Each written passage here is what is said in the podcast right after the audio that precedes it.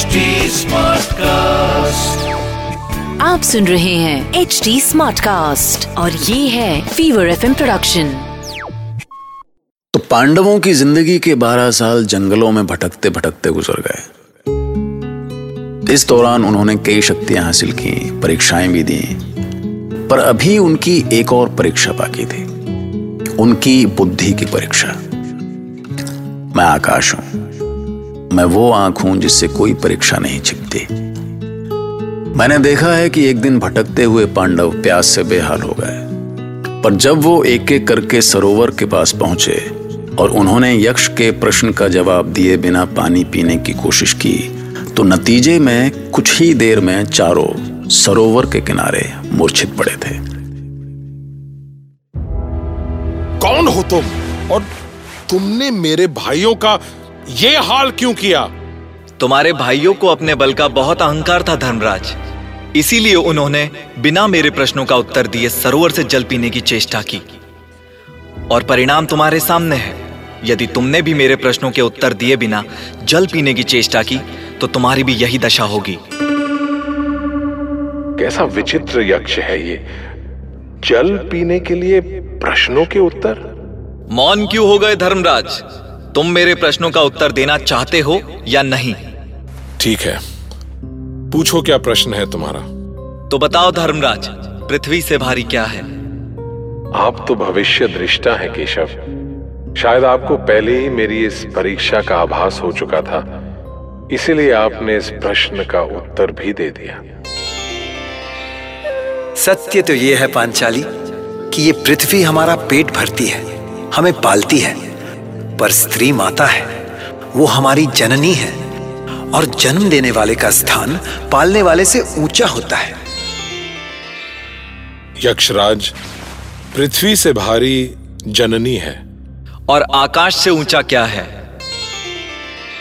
सुनो अर्जुन जो पुत्र अपने पुत्र धर्म का पालन करता है उसका स्थान सबसे ऊँचा होता है। आकाश से भी ऊँचा। ये सत्य है। पर फिर भी वो अपने पिता की ऊंचाई कभी नहीं छू सकता।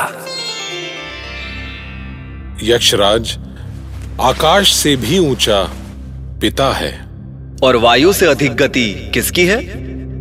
इसके प्रश्नों के उत्तर ढूँढने के लिए मेरा मन एक क्षण में वर्षों पहले कही केशव की कई बातों तक पहुँच जाता है। इसका अर्थ तो यह है कि मन से अधिक गति किसी और की नहीं। यक्षराज वायु से भी अधिक मन की गति है। गृहस्थ का सबसे अच्छा मित्र कौन है? आम, घर में मेरे सबसे पास तो पांचाली ही रहती है। भ्राताओं से भी अधिक पास तो वही है। आ, सुख दुख में पहली सलाह वही देती है। उत्तर दो धर्मराज। यक्षराज गृहस्थ की सबसे अच्छी मित्र उसकी पत्नी है। और संसार का सबसे बड़ा आश्चर्य क्या है? मेरे चारों भाई आज मेरे सामने मृत पड़े हैं। ये जानते हुए भी कि ये जीवन नाशवान है। एक दिन हम सबको ये संसार छोड़कर जाना है। मेरा मेरा हृदय इन्हें वापस पाने के लिए तड़प रहा है। इससे बड़ा आश्चर्य और क्या होगा?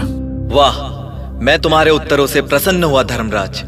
चलो तुम अपने चारों भाइयों में से जिसे चाहो मैं उसे जीवित कर सकता हूँ। बोलो धर्मराज इन चारों में से किसे जीवित करना चाहते हो तुम? प्रश्न का उत्तर दो धर्मराज मेरे पास अधिक समय नहीं है। बताओ अपने चारों भाइयों में से तुम्हें किसके प्राण सबसे प्रिय है? यक्षराज माता कुंती के सबसे बड़े पुत्र के रूप में मैं तो स्वयं जीवित हूँ। इसलिए यदि किसी किसी एक को ही जीवन देना है तो आप माता माधुरी के लाडले छोटे बेटे सहदेव को जीवन दान दें। वाह, युधिष्ठिर, वाह। तुम सचमुच धर्मराज हो। एक महायुद्ध तुम्हारे सर पर खड़ा है। फिर भी तुमने अपने महान योद्धा भाइयों, अर्जुन या भीम की जगह दूसरी माता के बेटे को जीवन देना चाहा। मैं तुम्हारे न्याय के सामने सर झुकाता हूँ। देखो, तुम्हारे ज्ञान से तुम्हारे चारों भाई जीवित हो चुके हैं।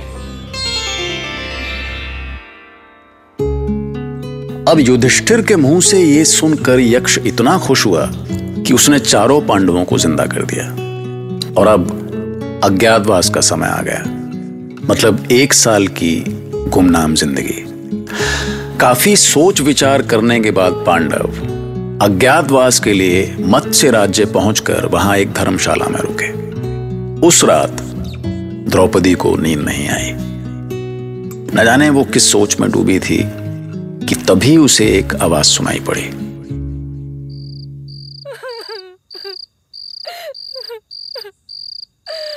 मुझे उठा लो भगवान। मैं जीवित नहीं रहना चाहती। मुझे उठा लो इस दुनिया से। कौन है ये स्त्री? इतनी रात में सब सोए हुए हैं।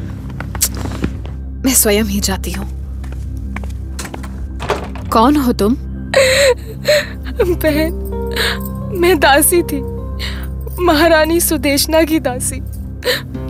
पर अचानक आज महारानी ने मुझे निकाल दिया। मेरा कोई सहारा नहीं है। महाराज भी आजकल बहुत चिड़चिड़े हो गए हैं। शायद इसलिए कि वो राजकुमारी उत्तरा को नृत्य सिखाना चाहते हैं और उन्हें ऐसी कोई स्त्री नहीं मिल रही जो ओह। भीम अब पांचाली कहाँ चली गई?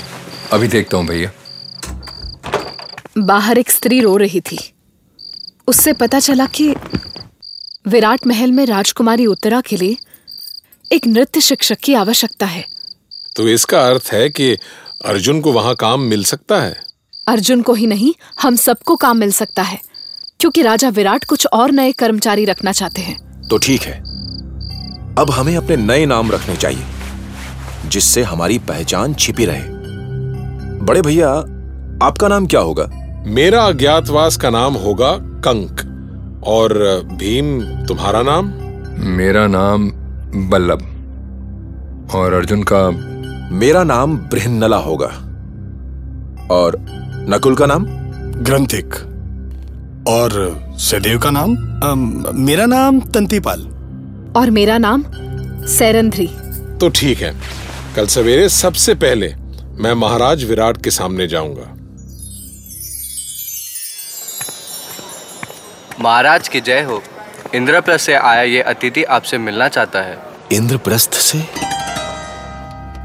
इंद्रप्रस्थ के महाराज युधिष्ठिर तो वो अभी अज्ञातवास में है महाराज। मैं कंक उनकी सभा में रहा हूँ। उनका सलाहकार बनकर। मुझे भी एक ऐसे व्यक्ति की आवश्यकता है जो समय पड़ने पर मुझे सही सलाह दे सके। पर मुझे भय है कि मेरा साला कीचक तुम्हें निकाल बाहर कर सकता है। मेरा भाग्य होगा तो मुझे आपकी सेवा करने से कोई नहीं रोक सकेगा महाराज। ठीक है। आज से तुम मेरी सेवा में रहोगे। सेवक राजमहल में ही कंग के आवास की व्यवस्था करो।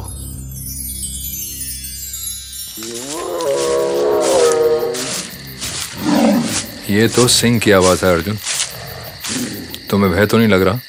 अपने अस्त्र शस्त्र भी शमशान में छुपा कर आए हैं तो भय तो लगेगा ही। भयभीत ना हो मैं बिना अस्त्र शस्त्र के भी इसका सामना कर सकता हूँ। मैं कल भोर में विराट महल के लिए निकल जाऊँगा।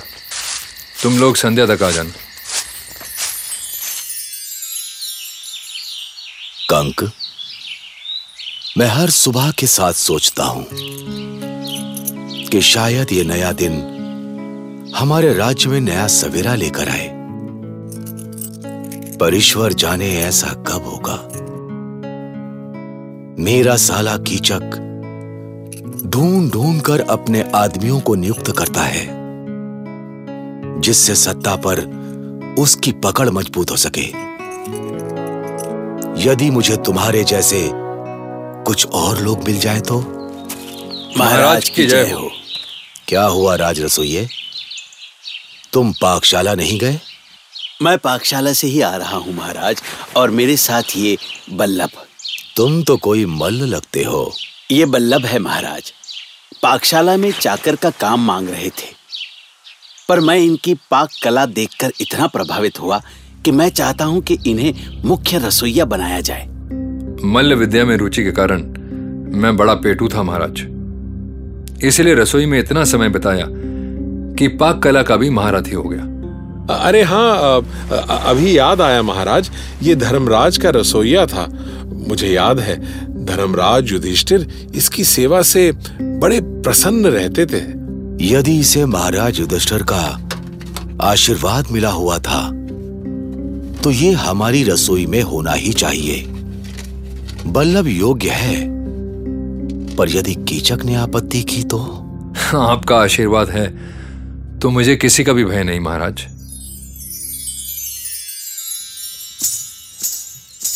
वाह भैया अर्जुन इस नर्तकी के वेश में तो आप बिल्कुल स्त्री लग रहे हैं। ऐसा लगता है कि उर्वशी का श्राप सत्य हो गया। हाँ पर भैया की आवाज़ अभी भी पुरुषों जैसी ही है। ऐसे में तो उन्हें कोई भी पहचान लेगा। चिंता मत करो सहदेव। देवी उर्वशी का शाप झूठा नहीं हो सकता। यदि मेरा शरीर बदला है तो वाणी भी अवश्य बदलेगी। हे! ईश्वर! देखो श्राप सत्य हो गया। पार्थ की वाणी भी बदल गई। नाचना आराम कीजिए भैया।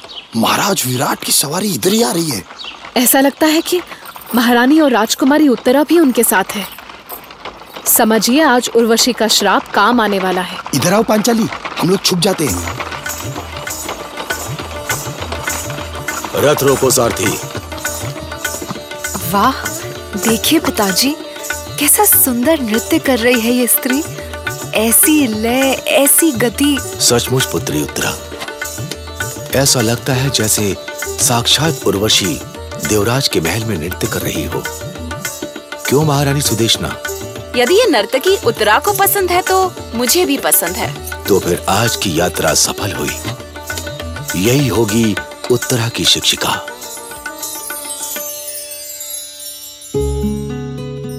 तो भैया, उत्तरा ब्रहनला बने अर्जुन के नृत्य में अपनी सुदबुद खो बैठी। आखिरकार उर्वशी का श्राप काम आया। युधिष्ठिर, भीम और अर्जुन तो विराट की सभा में अपना स्थान पाई गए थे, पर अभी भी नकुल, सहदेव और द्रौपदी बचे हुए थे। और साथ ही उनको ये डर भी था कि कहीं राजा विराट का साला महाबली कीचक उन्हें निकालकर बाहर न कर दे। क्योंकि राजा न होकर भी सत्ता पर उसी की पकड़ थी। और वो केवल अपने ही लोगों को बर्दाश्त कर सकता था। तो देखते हैं, आगे उसने क्या किया। सुनते रहिए, महाभारत।